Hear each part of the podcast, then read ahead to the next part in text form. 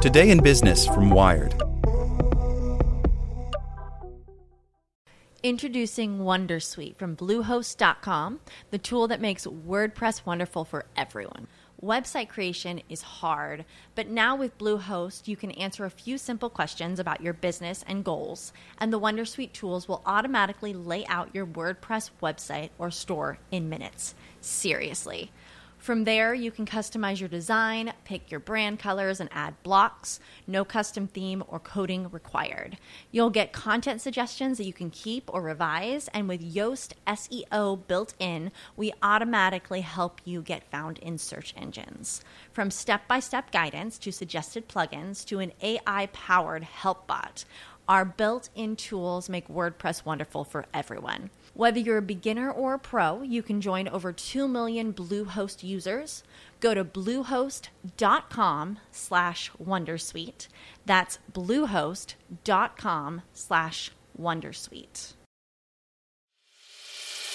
As a longtime foreign correspondent, I've worked in lots of places, but nowhere as important to the world as China. I'm Jane Perlez former Beijing bureau chief for the New York Times. Join me on my new podcast, Face Off US versus China, where I'll take you behind the scenes in the tumultuous US China relationship.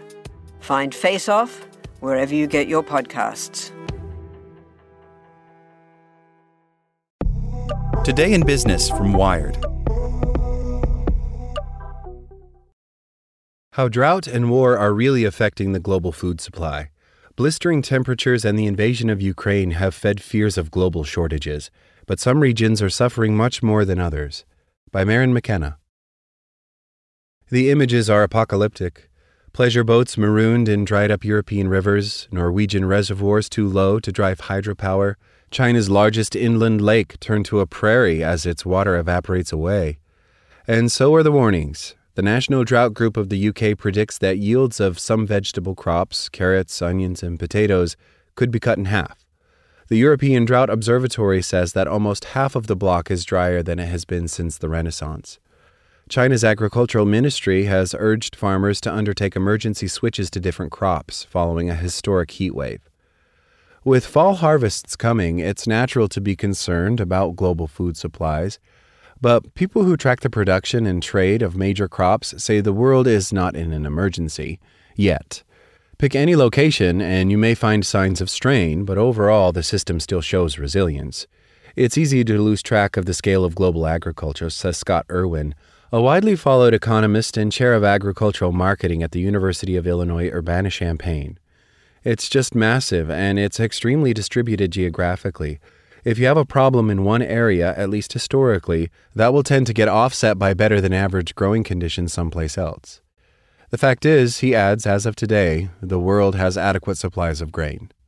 That might seem counterintuitive given soaring food prices and the lingering disruption of the Russian invasion of Ukraine, where cargo ships that were trapped since February have finally been allowed to depart, but it captures the disconnect between how people experience food supplies locally, as irrigation water is directed away from perishable vegetables and favorite condiments disappear from shelves, and how economists judge the health of a system founded on staple crops such as wheat, corn, and soybeans that can be shipped and stored.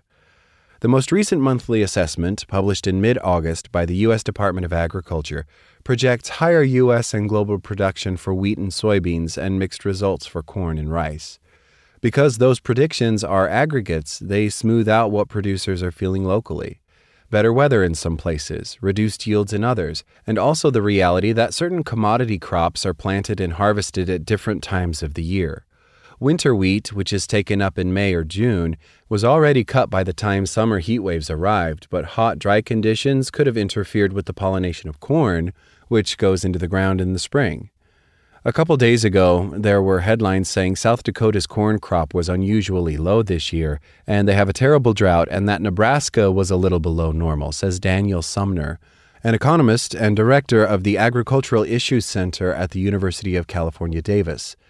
But as of the middle of August, USDA is still projecting a normal national corn and soybean crop in the United States, and that's because Indiana and Illinois and Iowa had relatively good crops and are much more important in the national total than Nebraska or South Dakota would be. Even if those differences average out nationally, possibly even globally, when you balance Southern Hemisphere production against the US and Western Europe, or the Americas against Central Europe and Asia, there's a persistent sense that things are, well, wiggly. Some of the changes in productivity come from farmers' decisions, like choosing to plant more in order to make up for a dry year, or less to mitigate the fertilizer price hikes created by Russia withholding exports. But some are unquestionably due to unpredictable weather patterns generated by climate change, which are affecting farmers' routines as well as harming crops already in the fields. We're seeing longer periods of dryness before the next rain event occurs, and that next rain event is more likely to be in the form of heavy rainfall that will end up running off because the soil has hardened, says Beth Hall, director of the Indiana State Climate Office at Purdue University. The success of crops this year in the U.S. in the broader Midwest region was all about when farmers were able to plant their fields. Those that were planted earlier had roots deep enough that when it was dry, they could tap into some low moisture. But if fields were muddy from rain and farmers couldn't get into them, she adds they planted later, and root systems were shorter and unable to keep new plants heavy before the next downpour came around. Of course, farmers have always fretted about the weather.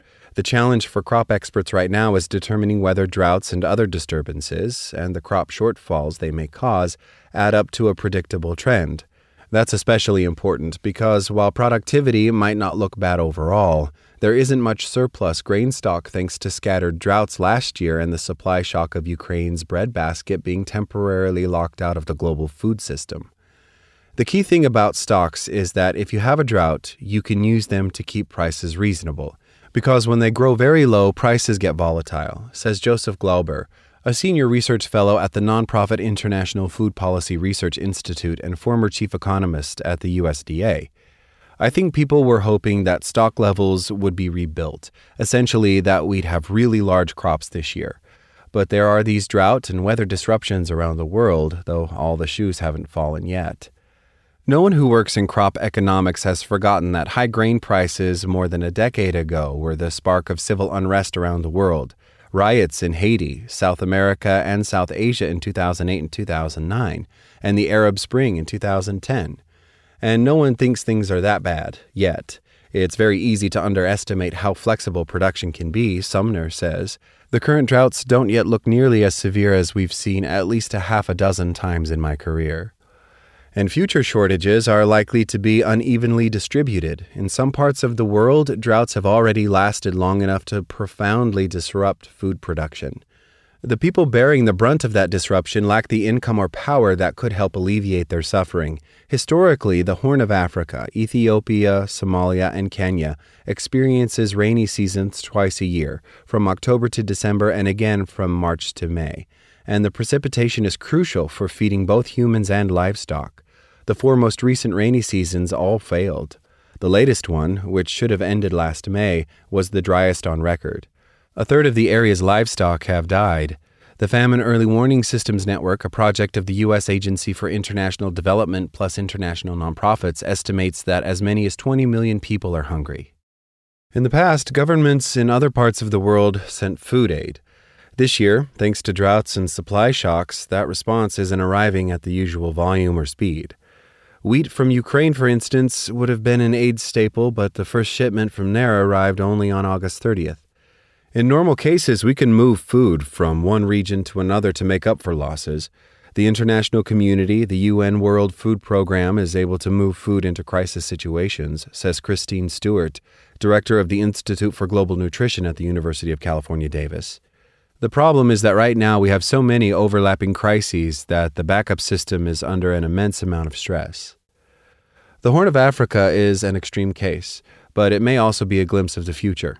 The global food system exists to allow surpluses to be traded to areas where crops are short.